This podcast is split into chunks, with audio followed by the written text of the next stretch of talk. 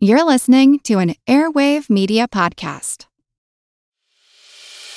As a longtime foreign correspondent, I've worked in lots of places, but nowhere as important to the world as China. I'm Jane Perlez, former Beijing bureau chief for the New York Times.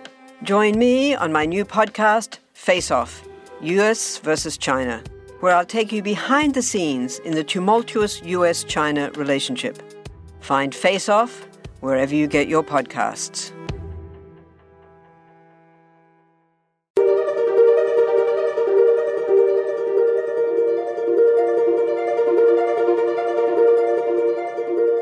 Over 7 million different animals inhabit our planet.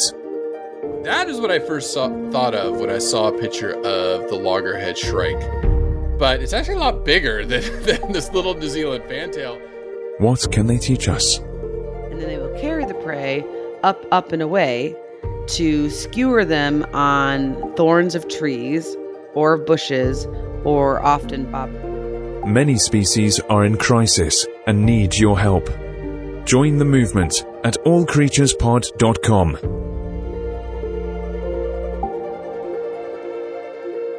Welcome to the All Creatures Podcast. This is Chris. And I'm Angie. Yes, you are, Angie. Happy October again. I know October is such a great month here at All Creatures Podcast. So much fun. Prepping for the Loggerhead Shrike has been a good time.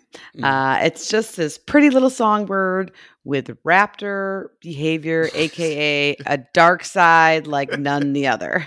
It's it's it's the cutest thing on earth, and then it's it's like a terror bird. It's just yeah, it's like, nicknamed ah! it's nicknamed the butcher bird, It is. rightfully so. And well, Chris, this loggerhead shrike is the only known predator songbird. So Yeah. not necessarily carnivorous, right? Because a lot of Mhm. songbirds will eat Mhm. insects, Mhm. but a predator. Like I mean, like hunting. Wait till we get to the some of the hunting behaviors, and then of course the um, very very well known. And I had so much fun watching many many YouTube videos of their behavior of impaling their prey on thorns and barbed wire, and it's just perfect for October. oh, when you mentioned them, because you know we, we sit there and we brainstorm. Okay, what, what are some spooky creatures we haven't covered yet? And you said the shrike and, and and the one that impales, and so I went and looked, and I was like, the first image that came up, I remember these things, and I was like, oh god, yeah, we got to do them. We have I to do them. know. Well, and I have to give a huge shout out to Laura, who's a volunteer from one of Canada's top zoos, which is the Toronto Zoo. Mhm. She reached out to us um, a few weeks ago and uh, suggested loggerhead shrike. Yeah. And so, thank you, Laura, for that because it, it's just been fun, and I can't wait to share this podcast with our audience because this bird has it all. It's a beautiful songbird. It has some fun behavior. Oh my goodness, and the courtship behavior. I'll have you cracking up when I talk about some of that. Uh, so we just love birds here at All Creatures Podcast. We don't get a chance to cover enough of them, but this loggerhead shrike is gonna is gonna give you something to talk about at your Halloween parties this year. I know it, it is. It is. And and shout out to the Toronto Zoo because when we get to conservation, they have an amazing conservation program trying to save a subspecies of loggerhead shrike. Well, that's what else I realized, Chris, this week is a couple of the subspecies are endangered, critically endangered. hmm hmm Yeah. Oh, yeah. Just a few handful left, and you know they they they are near threatened total as a species. You know, and we're going to talk a little bit about this massive decline in North America in birds. Well, yeah, Chris, in general, for the loggerhead shrikes, their numbers between 1966 and 2015 have declined about 3% a year, which is a total of 76% decline, researchers think. It's massive. Yeah. It's 76%. yeah, these birds are, are are on a downward trajectory to extinction. So I, I hope it's a big wake up call to the United States, to Canada, to Mexico that we need to support our birds because we'll, we'll get there. We'll get there. We're going to talk about why they're they are just so critical for our food webs. First, real quick shout out to Jill who joined us this week on Patreon. Thank you so much. We have our poll up on the final species we'll cover this month. So we'll let that run for another week and then see what our, our Patreon supporters want us to cover. So we have we have some good choices there. But again, you know, it's a cup of coffee a month. We appreciate the support. You're giving back to conservation, and Angie and I are, are trying to educate as many people as we can about the plight of these species and then bringing interviews from a lot of these conservation experts. So thank you so much. And I'd like to just give a quick shout out to Josh, who I mentioned last week. Um, he is a friend of ours here at All Creatures Podcast. And Josh has a passion project of making endangered species card decks that he will be selling. And you can reach him on Instagram at, at josh.c.com Carter, C A R T E R. And you can find this information on our show notes. Uh, you can direct message him on Instagram. And I know he's definitely had people reach out to him since last week. I definitely reached out to him because it's a great stocking stuffer for my family. And if you enjoy playing cards and card games, why wouldn't you want a beautiful um, endangered species deck with facts about the endangered species on there? So you also have a conversation piece at the same time. And Josh will be donating all yes, you heard me straight, all of his proceeds to his two favorite um, charities, which are Born Free, which we just recently talked to here on the podcast, and then Sea Legacy. So please reach out to him, and uh, you'll be helping support some great causes and getting a nice little uh, a nice little gift out of donating your money. No, thanks, Josh. That's that's amazing work what you're doing, and Angie, when I first saw this bird, it, one of the things I give, I always give a shout out to Jesse whenever we do birds, and and he's really got me hooked now on bird watching. Is the New Zealand fantail, cute little little thing, and it's always dancing around. And I play the calls, and they jump down the trees, and they dance above your head, and then you know display their fans. You know, like hey, they're they're they're great that is what I first saw, thought of when I saw a picture of the loggerhead shrike. But it's actually a lot bigger than, than this little New Zealand fantail. And again, it's dubious. I don't know how we want to say this. It, it, it's its reputation as a butcher bird. You just see this thing. I, I think of like Snow White with you know the little blue bird, but then the thing just would dive down and start killing all the mice on the ground at Snow White's feet. Like it's just it is. It's definitely uh, has a dark side, but when you do look at it, I mean, I just see a really good looking songbird. Oh yeah. And uh, but when you really start to like look at the anatomy, and then of course we'll talk a lot about the physiology and the behavior. We're going to learn that this little songbird, the loggerhead shrike, was uh, made to kill and made to be a predator. Now, it's not a true bird of prey, but it has these predator behaviors. But from the outside, when you look at the loggerhead shrike, it's a beautiful bird, grays, black, white. Its head color is gray, and then the gray runs down its nape, neck, and shoulders. And then its wings are mostly black uh, or dark brown, depending on the subspecies. And there's a white, uh, like a white band on the wings. And so it's really pretty when it opens its wings up. You can see this like white band against the dark brown or dark black slash gray. And the underbelly is all white. So from like basically the chin, all the and all the undercarriage is white with a black tail or black or brown tail feathers. But with this gray cap that it has on its head, starting back behind their ear holes is a black, a very thick, prominent black band or mask that runs from behind the eye all the way around the eye to the bill on both sides, and so it really looks almost like eh, like a bandit, or um, it's it's like a little hint of some of this dubious behavior. That I know, I know, I know. But what's also really interesting when you look closely at the loggerhead shrike, it does have a very big head for its body size, and because of this large shaped head, that's kind of where the logger head came part of the name came from because I guess loggerhead also meant like blockhead which also means big head. And researchers speculate that the loggerhead shrike has kind of this bigger head because of its hunting behaviors and how it carries really, uh, or it has the ability to carry very massive sized prey yes. um, to its perch. In fact, sometimes um, it can like almost carry itself in size. And so it needs a strong head to be able to attack prey, potentially snap their neck, and then carry them up to impale them. Wait till we get to the behavior. Like it's a little songbird. It's this cute, cute, adorable, so cute mammal murderer. You know, it like, is. It is mice and moles uh, and all sorts of little animals.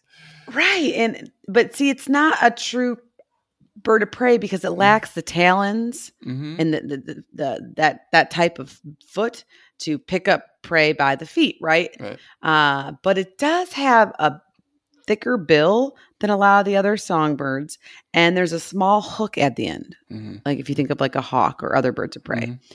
And then it's really cool too. Around the uh, edges on, on each side of the upper bill, there are um, these little protrusions that I'll talk a little bit more about too, uh, that act like hooks to help latch onto the prey and mm. do its thing. So it's just it's just really uh it's a really a fascinating bird, bird but it, it but beautiful in the air mm-hmm. and beautiful when it's on its uh, perch hunting uh because of the colors. I just really like that gray, white and black pattern color pattern. Mm-hmm. For me it's just very uh very striking and a good-looking songbird. Yeah. Yeah, and and like I said, they're they're when I think of a lot of songbirds, like a little sparrow, you know, that you can hold in your hand, this is, you know, probably three times the size of that. Lengths up to nine inches or 23 centimeters. Uh, the weight is about 50 grams, but like all birds, birds don't weigh very heavy, obviously, so they could fly. Wingspan just over 12 inches, you know, or 32 centimeters. So, you know, they, they say American robin size you know, when I think of Pip in Britain, the uh, European robins are very tiny songbirds, but the American robins, I mean, those are those are a little bit bigger. Or cardinal, eh, it's probably bigger than a cardinal, but about that size. You know, it, it it's not a tiny little songbird. It, it it it has some mass to it. Now, this is a North American bird, like we've opened up with. They they stretch from Canada down into Mexico. You know, very southern parts of Canada pretty much most of the United States. Eh, you know, there's some spots, especially New England area, with, where they're not really found, but most of the continental United States, and then most of Mexico until you get down into the Yucatan Peninsula. You know, so Baja, California, and then down into Mexico. And then you're going to find these in, in, in open country, low trees, shrubs, eh, you know, yeah, they like to be in the yeah. they like to be in the woods because that's where they need the yeah. trees to do their um, uh, impaling behavior. Yeah, but they like to hunt more in plains. So a lot of times they said it'll be a field woods that are like next to a field, mm-hmm. ideally. Mm-hmm. Mm-hmm. Yeah, that's where you'll find them. They can be pretty adaptable though, and they can even be found in urban areas as well. Um, but yes, they they like those fields and the woods, so they need a little bit of both. And I'm lucky enough to have the loggerhead shrike here in Florida. Now, I have not seen one, uh, but I'm going to have to get some of my birding friends out and ask them if they have. If they, I know they're in Gainesville, but how present they are, that I'm not, that I'm not really sure of. And also, my my old stomping grounds, my my home, Michigan, they're considered endangered there, uh, and very very few sightings in the past 20 or 30 years in Michigan. Uh, however, there's been a couple sightings in the county where I'm from in Michigan. And so I've had like two chances to see this bird and I just I just really need to get on it and I would love love to see the loggerhead shrike in the wild, let alone maybe catch some of these amazing behaviors. Okay. So I'll I'll it's, I always I always kind of wait to the end, but I have to talk about eBird and the Merlin Bird ID app. Angie, I would be out after this podcast and I would be going down to Paynes Prairie mm-hmm. and I would be with binos looking for these birds. I just know what a dork I would be and being like, I need to see this bird in the wild. Um, I, you know, Jesse's got me now every weekend and, and, you know, during the week, even on my walks, I just open it up and I just start counting birds. It's fun. I'm learning all the species here. I'm actually learning their calls. So, like the New Zealand fantail, I know immediately. Uh, the tui, you can't miss that one here. It's kind of like a, it's almost like an owl who, who hooting, just very unique uh, bird here in New Zealand. Uh, you know, we got the house sparrows like crazy here. You know, we've got a lot of invasive species, but then the native species. It, it's it's just fun with the kids, and you know, I'll talk more about it at the end of the podcast. But yeah, you need to get out there and find them in Florida. You have to. You have to see a shrike. I know. Well, and they're year-round residents here too. So we're and uh, the ones in Michigan are only there during breeding season. So yeah, I, mean, I have a great chance to theoretically see one. So fingers Yeah, crossed. stay tuned. I know. I, I can't wait till you send me a picture. I found one. I'm going to be like so excited for you. So these do migrate a little bit. It- they, you know, like in, in Angie's neck of the woods there in Florida, those those are non-migratory, right? But other ones do migrate north in the spring to the breeding grounds to like southern parts of Canada, the central plains of the United States. And then you do see some non-breeding resident birds on the east coast of Mexico um, that you know once they get a breeding age they'll probably migrate a little bit to to breed but very large range you know very large range so uh, when talking about why care about these songbirds or birds in general i i really dove deeper into the, these latest reports about the massive loss of birds that we have seen in North America, right? So, like the just the shrike, for example, what Angie you, you mentioned before we started recording that they eat some poisonous insects. They do. I can't wait to talk about it when we get to nutrition. Yes, yes. Yeah. Toxic ones. Mm-hmm. Yeah, so they, you know, each of these birds are are critical to our food web. And this report that we've lost 3 billion birds in 50 years has scientists alarmed, you know, and rightfully so. And they're they're really saying birds are so important, they are an indicator species of the health of our ecosystems. And you know, they even it's not even tongue in cheek. They they call them the canaries in the coal mine, which you know miners used to always carry ca- canaries with them down in little cages, and if the canary dropped dead, then you knew there was toxic fumes or gases in the mine, and they would get out. And that's where that that saying "canaries in the coal mine" always came from. So seeing such massive loss of biomass, again, that's like the total number of animals per species when we talk about this this loss. We didn't lose that many species. It's just like using the loggerhead shrike as an example we have lost 70 76% of their population in the last 50 years which is alarming alarming so we're seeing a, a massive change in the environment in canada the United States and Mexico. And I will say you can you can for all of our international listeners, international listeners, you obviously seeing very similar trends. We're seeing this in Asia, we're seeing this in Europe for sure. Uh, probably parts of Africa. I, I don't, you know, maybe not as much there. I don't know yet, but Australia, here in New Zealand, undoubtedly, absolutely. You know, so many species have gone extinct or on the verge of extinction because of human imp- impact. So we're seeing this trend, but this this is a first study to come out and say, "Wow, this is having such a, a major impact." So, you know, the, the scientists talking about this on why birds are so important is, you know, we know a lot about them we know about their life histories. They're easier to study than than some animals and and some species. You find birds pretty much everywhere. They're on every continent. You've got penguins down in Antarctica. You've got them almost. You have desert living birds. You have obviously the deep rainforest, tons of birds, all in island nations. You know, the birds are pretty much found everywhere on Earth, and they all fill different niches. You know, like we're talking about this butcher bird, this loggerhead shrike. It has a particular niche that it fits and it helps. An important the- one. hmm Yeah, yeah, yeah. So each of these birds play a critical role.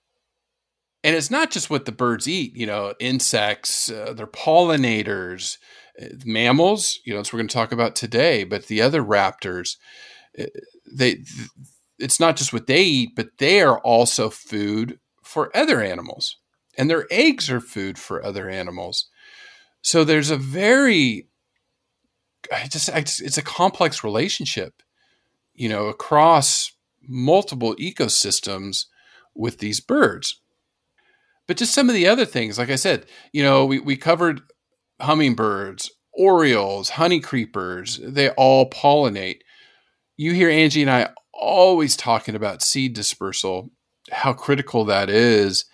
You know, for, for certain birds, they'll eat certain seeds where the seed needs to go through the digestive tract to be able to germinate.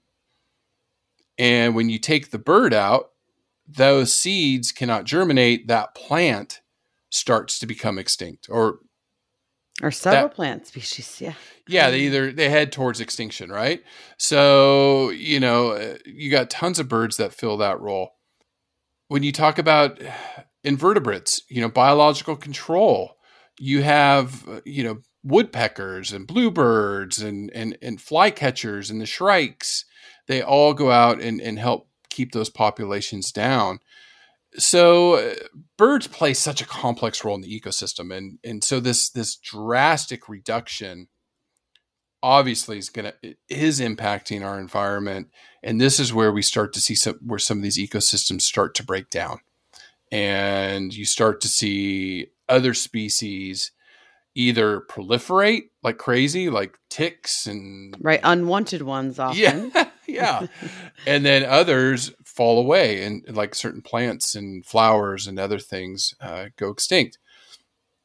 So you know it, it's just a massive loss where we're losing these birds this study went and looked at all the different biomes and highlighted why and where so the biggest place where we've lost nearly 720 million birds Okay, so this is where the majority of birds were lost, were in our grasslands.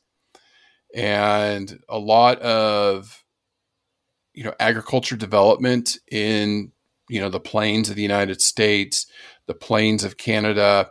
Then you talk about a lot of pesticide use.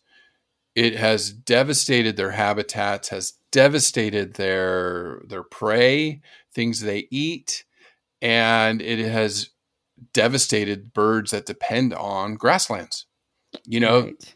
you fly over the United States, it's a crisscross of farms. You know, the, it's the breadbasket of the world. The United States is a major, major agriculture producer. But when you fly from the East Coast to the West Coast, you look out the plane window and you just see it's just farms everywhere. Where it used to be grasslands and buffalo and pronghorn and you know uh, ferrets and all of those things it was a very vibrant vibrant ecosystem that has been just plowed away so you know looking at what's left of those grasslands we should look to protect you know in, in south dakota and wyoming and some of these other states where they're still there just quickly to get through this list you know uh, the boreal forest was next we lost nearly 500 million birds there which is interesting because that's more but north, right? Canada, boreal. Mm-hmm. But oil and gas development, logging, fires, climate change is a big driver. You know, losing 500 million birds in population has had a big, big impact. Then your general forests, again, very similar logging, wildfires, things like that.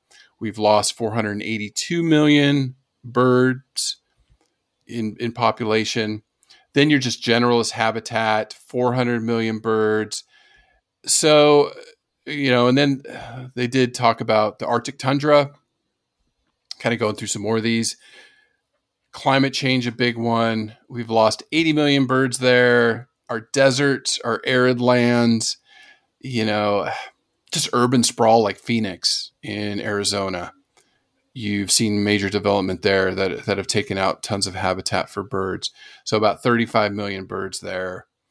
And the only area that they didn't have a good handle on in this study when you read it are our coasts because they just admit it's kind of data deficient, especially with a lot of seabirds because those are harder to to track because they do go off uh, the coast. They we oh gosh, I can't even remember the bird it was, but Jesse and I a couple weeks ago went and we just had birds arrive from Alaska here in New Zealand. They flew across the Pacific Ocean. I remember it was the red knot, I think it was. Jesse will correct me if I was wrong, but it it, it migrated from Alaska and it just got into New Zealand like within the week. Crazy. Oh, the, how these birds migrate across oceans and just do it straight without stopping because they have a couple of them tagged, so they they track them and all their movements. Mm-hmm. So they, but all of these uh, birds that that live on the coast, they they estimate about six million birds have been lost, but they don't know. They admit it's it's deficient. Here's the good news. Ooh, we study. love good news. I know okay. we lose three point two billion, but the the good news is our wetlands in North America have gained population, about 20 million birds since 1970. Now, they, okay. they admit not all of them have thrived. Some marshlands are still in trouble because of development, blah, blah, blah. But that is because you and I have mentioned it. It was a political action, land restoration. It was the the the hunters you know, where they have gone course, in and said yes. we need to protect these waterfowl, and they've gone in and and pushed a lot of political action to protect these areas, and the wetlands have thrived. I see it in Calif- I saw it in California when I was there, and parts of Florida. So that's I, I think maybe that's something not you know just for hunting, but we can take what they did and apply that to some of these really critical areas where these birds are but again, these trends are are not good. It, it's it's yeah, scary 70, data. Seventy six percent in the past fifty years for the loggerhead shrike alone. But with that being said, as you mentioned, the good news is when we get to reproduction, we'll talk about the, the loggerhead shrikes and uh, several other um, songbirds. They lay multiple eggs um, during breeding season, and some have uh, two clutches. And so, theoretically, if we put a lot of these uh, conservation mechanisms in place to help keep them safe and to help keep their habitat and to, and to make sure the populations are healthy and not exposed to toxic chemicals, man-made chemicals, and things like that, then their numbers should bounce back pretty readily, right? They don't have mm. that we know of. They don't really have reproduction problems, and uh, there's definitely not too many bottlenecks, except for maybe a little bit with a couple of the endangered subspecies of the loggerhead shrike. But I think, as you mentioned, that model for several different songbirds, mm-hmm. uh, that it, that it that it can be good news. We just have to get to get to the other side. Yeah, and I just I brushed over the study. I mean, obviously, it's a very very in depth dense data driven study but you know it, you see that biomass reduction and then you see where and it just makes sense you know it just it, it just makes sense so but it's also good too that there's brilliant people that are studying yes. these things. And when we talk towards the end of the, po- of the podcast about fighting for songbirds or for mm-hmm. even the loggerhead shrike, as we'll talk about later on. So yeah. there yeah. is some good news. And I mean, whatever it is, we need to save these birds because Chris and I, no matter how long we do this podcast, we probably will not be able to cover all these songbirds. And no. no. but we should because their behavior, their vocalizations, know, their uh, their courtship rituals, their hunting I know, I know, are just so incredible. I know. There's so many. Well, jumping into that, I mean, you know, when you look at birds as a whole, there's over 10,800 species uh, mm-hmm. across the planet, and there's probably many more to be discovered. You know uh, that we we have yet to discover. So there's probably more than that.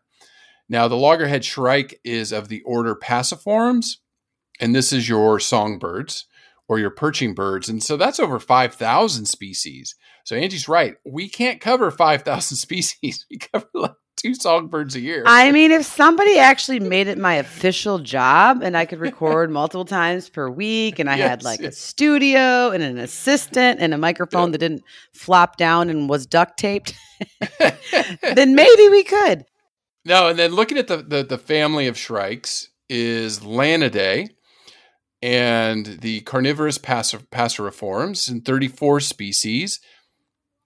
Then when you get into Lanius, which is the genus, the typical shrikes, and there's 30 species. So these are distributed across, you know, Europe, Asia, Africa, and then just two species in North America. So you have the loggerhead and the northern sh- shrike. You do not have shrikes in South America or Australia, even though one from Asia does migrate down to New Guinea. Now, the loggerhead shrike itself, its species name is Lanius ludovicianus. Hey, I did that right. And there's seven, uh, you're right, seven subspecies.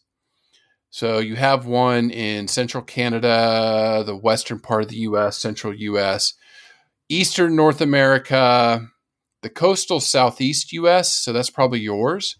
Yes. So that's the mm-hmm. Lanius ludovicianus ludovicianus. A plus, Chris. Good job. Yeah, down there by you. Yeah, that's your yours. Uh, the Channel Islands one, which we're going to highlight here in a second. Uh, there's one there, or the one that San Clemente Island is its own subspecies. That's the one where there is only about 10 individuals left. And I think that's the one critically endangered. Yes. Mm-hmm. Yeah. Yeah. Critically endangered. Uh, then you have the ones that go down into Mexico and then southern Mexico. So, so seven, sp- seven subspecies of shrikes Ooh, say that seven times fast. I know. I was like, that's a lot. That's no, a don't, lot. don't. but yeah. yeah, yeah, yeah. Now, eh, birds again go way back. We've covered bird evolution many times. Jurassic period, 160 million years ago. They're flying dinosaurs. That's really yeah. all we need to say. I know. That's why. That's why Xander needs to be just a bird scientist and ornithologist. Totally. Yeah, because he loves dinos so much.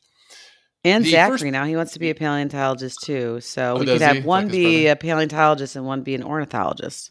Yeah, that'd be I'd awesome. Be, I'd be happy with that. Mm-hmm. I know, I know the Mio brothers. And, and then the, the third one's going to be the angel. Just, just, just watch. third baby's a charm, yeah. so they say. Yeah. Now these songbirds didn't start evolving until about 50 million years ago. So you go through the whole bird tree, in the southern hemisphere is where they they started to emerge. Our earliest fossils are from Australia and New Zealand, so down in my neck of the woods of songbirds. Now, the shrikes themselves, there's not a lot of data. Again, a hard animal with these hollow bones to fossilize and they think they emerged in Africa, but but again, they they don't know yet. There's just there just seemed like to be a big hole there. Whenever I kept digging, there was not a lot on evolution for on shrikes per se. So, you know, that's when we think they evolved, but you can imagine these birds are are very old. You know, hundreds of thousands of years they've been around. Uh, the the modern shrikes that we see today. Looking at facts about these birds, Angie, you know average about seven, eight years in the wild. There, there, there was one male that they were tracking, lived to be almost 12, but mm-hmm. they thought that was was pretty rare. Not a lot of specific data uh, on different physiology a little bit besides their their behavior. That's really where people study them. Well, yeah, Chris. Really, the only thing I found that was very new to me was uh, with the loggerhead shrike, the hooked bill.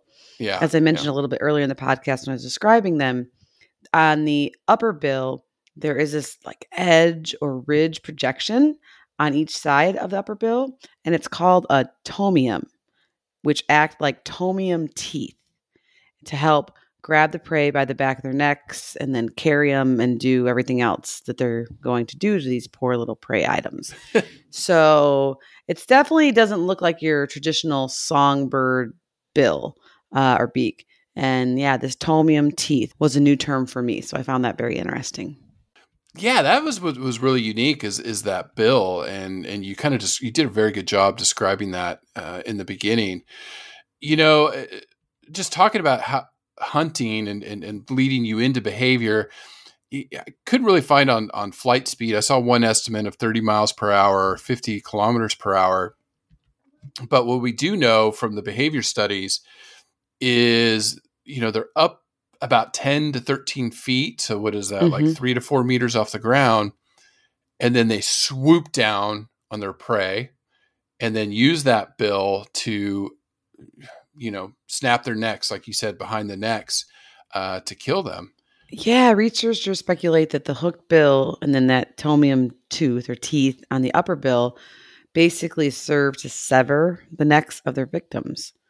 And although they like you mentioned they definitely hunt a lot from their perch and just just wait for the prey to be vulnerable and swoop down on it.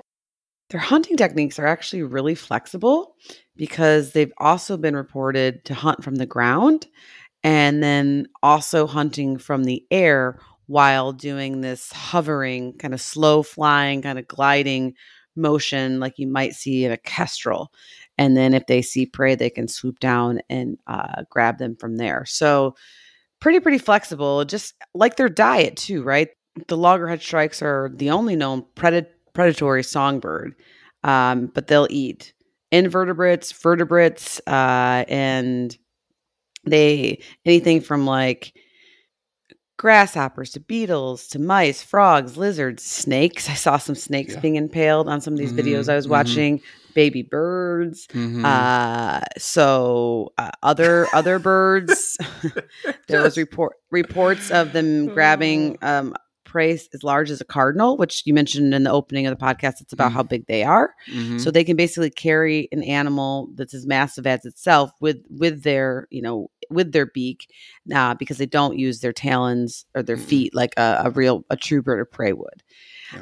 Uh, and so, but what's fascinating is they they do all this, and then they will carry the prey up up and away to skewer them on thorns of trees or of bushes or often bob- barbed wire, depending on where they live. and yeah, it's pretty, it's just, it's just crazy. And then when you're watching these videos and you're seeing like, you're seeing how they, how they skewer them and then eat them from there, which is, it's kind of like a utensil, right? Um, tool use yeah a shish kebab right we've all had shish kebabs before uh so in and what's really fascinating too is these loggerhead shrikes are smart birds. So they evolve this really cool behavior that works for them, uh, that helps them basically eat the food and keep it there for a while. Um, and they actually will cache their food depending on the time of year or if it's breeding season. And by cache, I mean like store some of it, so they don't always necessarily eat it right away when it's uh, when the when the uh, meat is fresh. And when I say they're smart, they have learned that butterflies such as the monarch butterfly, grasshoppers, or the lubber the lubber grasshopper, and the eastern narrow-mouthed toads are toxic creatures or poisonous. Like uh, with the toad, it's the outside of their skin, and they taste really, really yucky.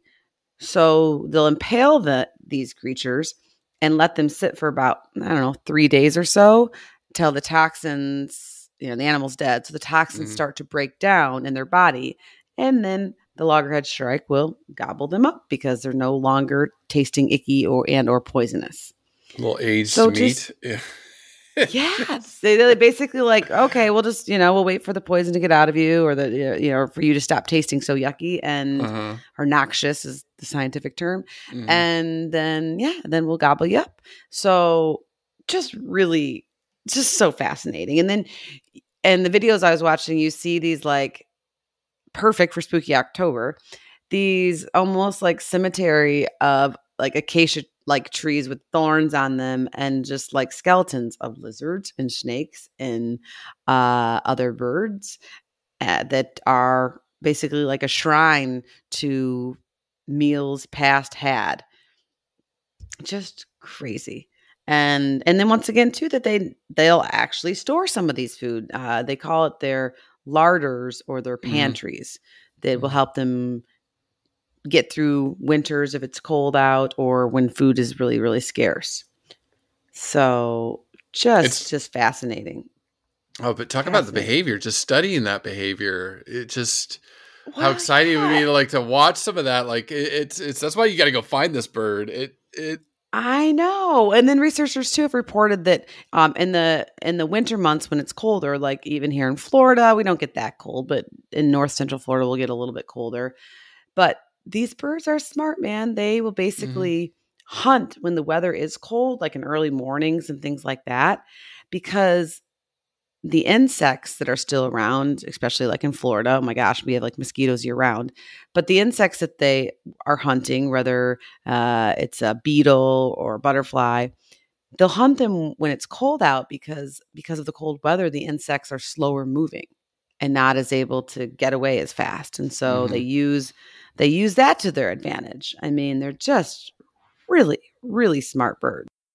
Chris, I found this article that will help a lot of people relate to loggerhead shrikes and maybe even fall more in love with them.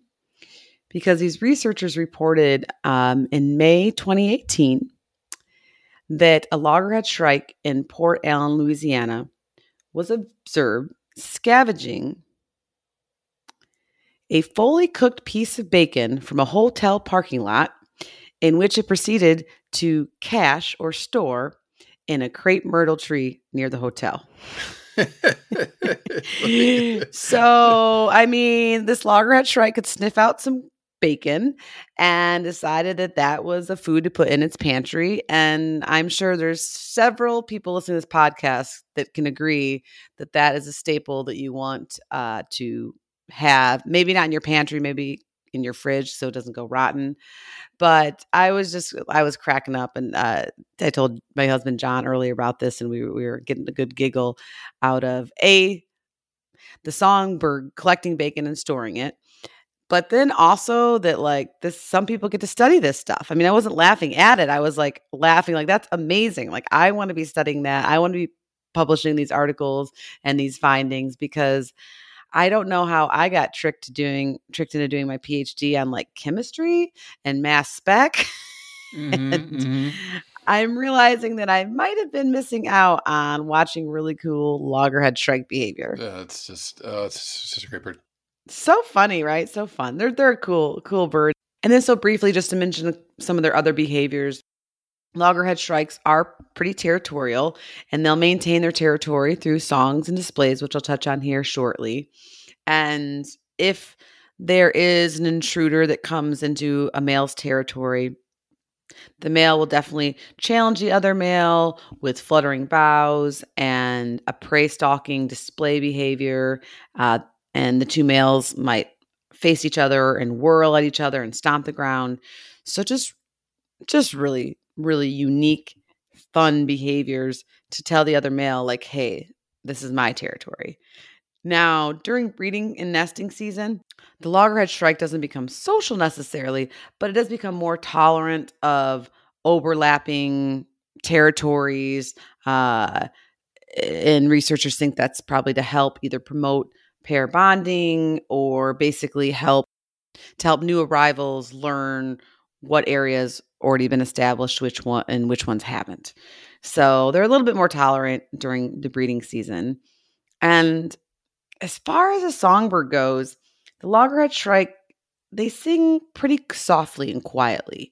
Uh, and when they are singing, they're going to have a series of short trills that'll follow a nice rhythmic pattern. And it'll include some buzzes and rasps and then some descending notes and both males and females will uh, will sing to each other uh, and also perform territory songs. But besides singing their songs, uh, loggerhead shrikes will also do many vocalizations. There's trills, stutters, scolds, um, and then they also will clap their bill to produce this like staccato sound uh, if they are defending a nest or if fledglings get too close to a predator. So, several, several ways that they communicate with each other that have been pretty. Uh, that have been pretty well studied and recorded by uh, researchers and naturalists. All right, Angie, I'm going to jump in because uh, this is what I love about uh, the Merlin Bird app or using eBird.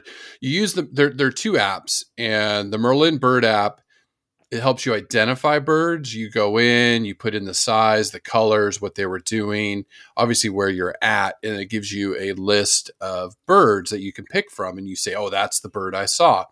You click on it, and then it asks you, do you want to go to eBird, which is another app that will pop up, and you can report the number of birds that you see. So, like yesterday, because we're in lockdown here in New Zealand, I take my boys for a walk once a day around the gardens and we do bird counts. And I've said that before in another podcast. And we use the app to identify certain species. So in that app, they do have the songs and calls, and that's what I play to get like fantails. So one that that's here, it's beautiful. It's a parrot. It's the eastern rosella, and I'll play that. And they're very shy birds, but they'll come around.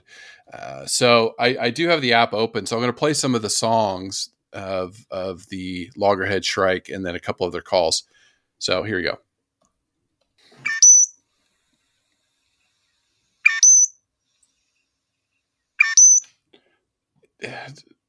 Not what you would think with a songbird, but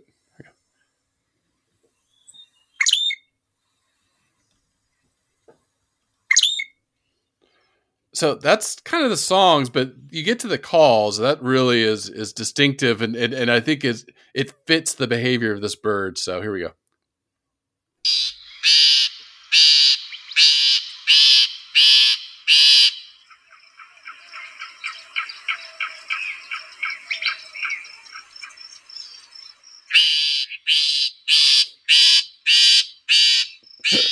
Makes me birds make me laugh so much. Uh, I love it. I mean, yeah, that's just some of it. So yeah. cool and so fun to hear and explore them. And I mean, I must say, it's nothing compared to the Kookaburra song. No, no, week, or, a few weeks sorry, ago, a, couple, yeah. yeah, a few weeks ago. That was just incredible. But I think for what they maybe lack in our ears for song, because that's the other thing is the their um, mates really hear that song as a you know beautiful and there's mm-hmm. there's it's it's called a song because there's definitely different mm-hmm. notes ascending descending and different subtle sounds that probably my ears not even that great at picking up on but for whatever they may lack in a very like floral or amazing just in a very expressive and vivid song they make up for in their courtship behavior mm-hmm. that's for mm-hmm. sure mm-hmm. and so Depending on which subspecies of the loggerhead shrike you're looking at, in general, their breeding season is going to be uh, in April through July. Uh, and one of the things the male loggerhead shrike will do is it will often kill and impale extra prey that it doesn't really need. And researchers think that it, it does this to basically display its machismo mm-hmm. or its power or its sexual prowess or genetics, right? Uh, to attract a female. And she, the female, will hopefully want this male who is basically strong and able to provide uh, this food source for her and, of course, their offspring. And it's also thought that when a male has a very well stocked up larder or pantry, right? Uh, of all of these prey items impaled on the thorns or barbed wire or uh, parts of trees, that it will help attract a female loggerhead shrike.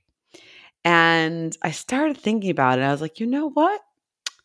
I think when John and I first started dating, I definitely like did a little snooping into his pantry before he before he, you know, committed uh and I will say if a man keeps a good snacks in his pantry, well the rest is history and he did not disappoint me. John had some good Cape Cod potato chips, little Debbie roll zebra cakes, right? You know me uh, and yeah. zebras, and lots of ice cream, which to this day I did not eat ice cream until we started dating and now like every night i'm like no i can't keep eating ice cream. It's not healthy. It's not yes. good for me.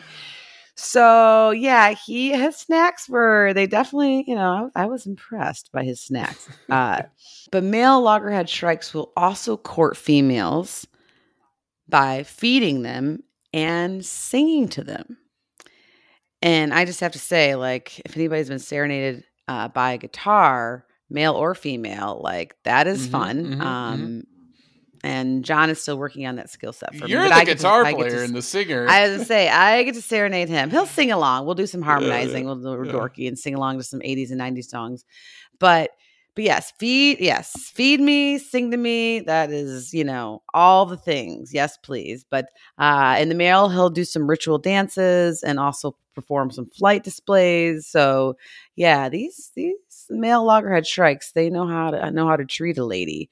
Uh, and the female, when she is liking all the things that he's doing, the female loggerhead shrike will often do this begging behavior, which we talked about, I think, a little bit with kookaburras, where she'll act like she's begging him for food and he'll make sounds um, such as like a woot or shack sounds and then offer her the food so it's just this very ritualized courtship display that is just uh, so cool i just love birds and for the most part all this display and drama uh, is important because loggerhead shrikes are monogamous well dot dot dot mostly monogamous once in a while, a female might raise one brood early in the season with one male and then take up with another male for the second brood of the season. So maybe like if the males, if the first male of his pantry wasn't that well mm-hmm. stocked, mm-hmm. if you know what I mean, she's she's like, okay, let me try number two. So yeah, just so much fun. And I mean, by pantry too, I know I probably put the visual in your head of a pantry of like cookies and chips and stuff, but a loggerhead shrike pantry consists of impaled poisonous uh, uh, grasshoppers yes. and butterflies and rodents and lizards and snakes oh, and yummy stuff. other birds. Bacon. You name it, right? Bacon. Good one, Chris. Exactly. He's a winner. Totally. Uh, but and I'll tell you too why Mr. Uh, Loggerhead Shrike uh, is also a winner because once they do pair up, um, they will work together to find the nest site. And they they're very picky. They will inspect many locations, and I don't really know bird language. We'd have to get an ornithologist on here, like how they communicate with each other. Like, okay, I want this location or not that location. I want this location or not that location because goodness knows I've done enough shopping with my husband for rental units and houses and things like that. And I mean, our communication probably could use a little bit of improvement when we're mm-hmm, trying to find mm-hmm, a site mm-hmm. to build our nest. Uh, but yeah, so they they find the nest site together and then they work together to gather the nesting material, which can be anything from bark strips, flowers, lichen, grass, feathers, moss, fur, string, cloth, twigs, rootlets, forbs all sorts of things, and they collect it all together. However, the female loggerhead shrike is the one who usually constructs the nest on her own. And it takes her up anywhere from one to two weeks to do this. So I, I thought that was kind of appropriate of like they work together and then finally the female's like, okay, just just just let me do it. let me let me yeah, finish yeah, from yeah. here. Um so but their their nest is cute. It's kind of like a bowl uh, or cup shape. Some describe it as, and it, it's typically up in the trees, um, you know, 10, 15 feet. Now, if they're in an area, a scrub land area or grassland area where there's not many trees, then they will sometimes build their nest in like brush piles or tumbleweeds. Uh, so, uh, pretty cool stuff. And the female will then lay about five to six eggs uh, that are like grayish in color, yellow, brownish, so not white. And she will incubate them for about three weeks, 15 to 17 days or so. And of course, the hatchling loggerhead shrikes are very helpless. Their eyes are closed, they're naked, and they grow up pretty fast. And there's reports of juvenile loggerhead shrikes performing basically like practice adult hunting behavior, but like in an exaggerated, almost charade like way, where they'll pretend to impale things on thorns or briars to basically help train themselves for real life.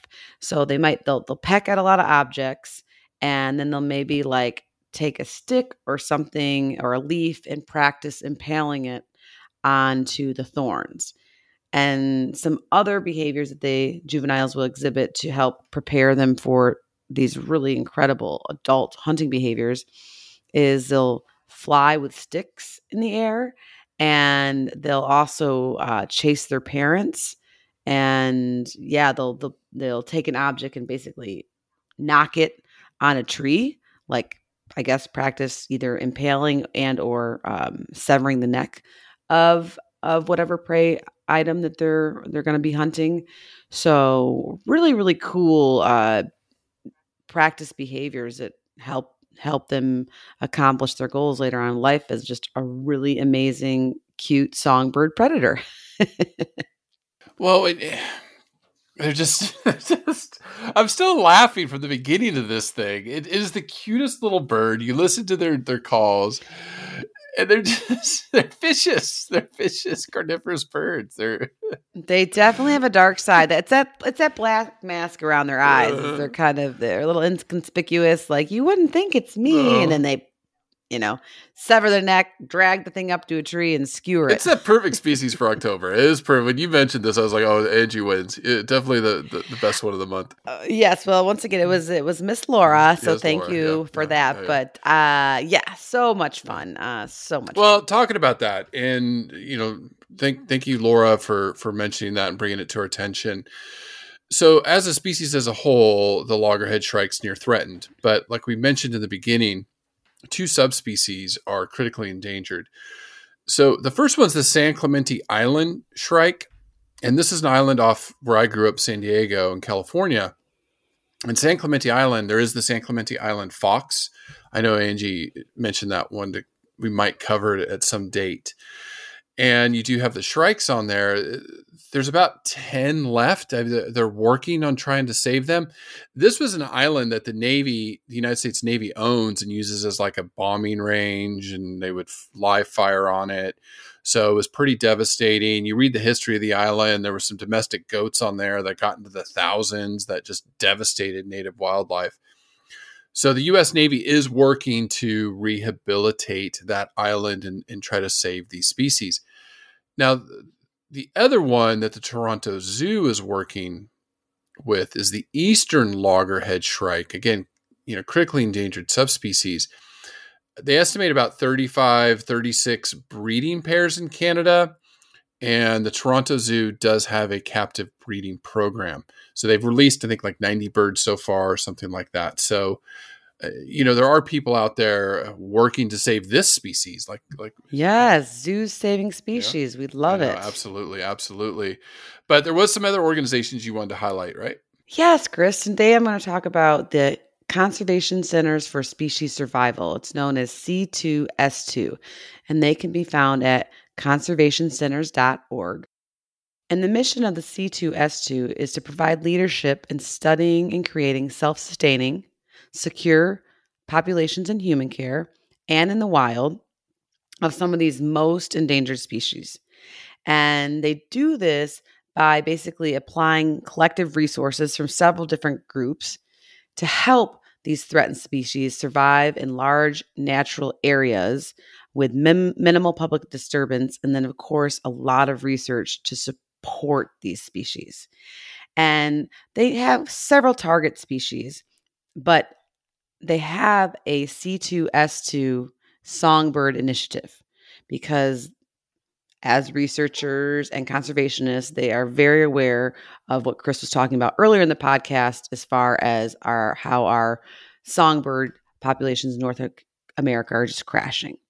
And so they have several programs to, to work on understanding that and then uh, breeding management and and working with other groups to help uh, preserve habitat and do proactive introduc- reintroductions.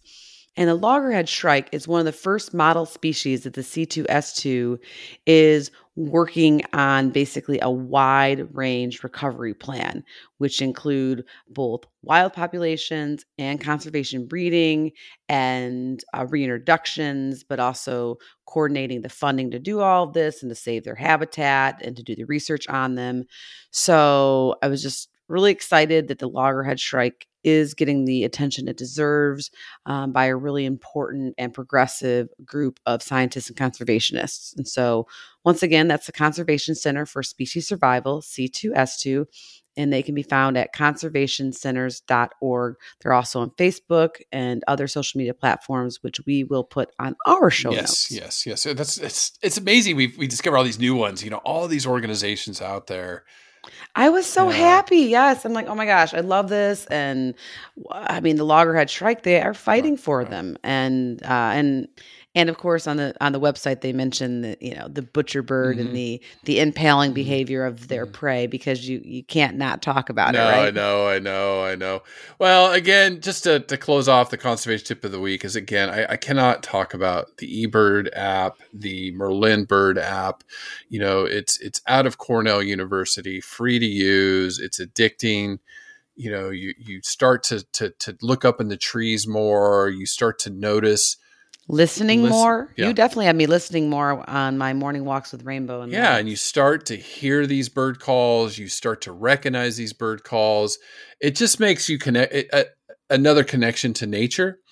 You know, we're always looking on the ground and we see things on the ground. We're like, oh wow, cool. But when you start noticing all the birds, and now you know my my sons, especially my six year old Wyatt, he's like, Dad, that's the your your Euro one. The what's it? The the the and I'm like, it's a Eurasian blackbird, buddy. It's invasive and they're everywhere, you know.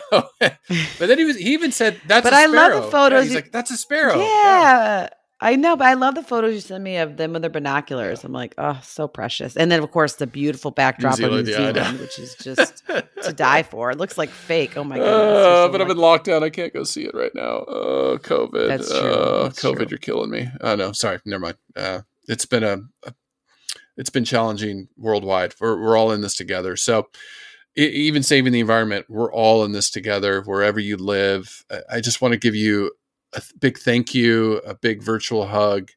Thank you for listening. Uh, You know, thank you for supporting us. Spread this knowledge, share these episodes, recruit your friends to listen and learn. It's it's it's so much fun covering a bird like this that just blows your mind and we learned so much about them and now it's like now it's one of my top favorite animals just my i don't know if you can displace honey badger just quite yet but this bird's close with the behavior so thank you angie Oh, well, thank you everyone for listening and learning and sharing. We really appreciate it. And have a good week. Listen, learn, share. Join the movement at allcreaturespod.com.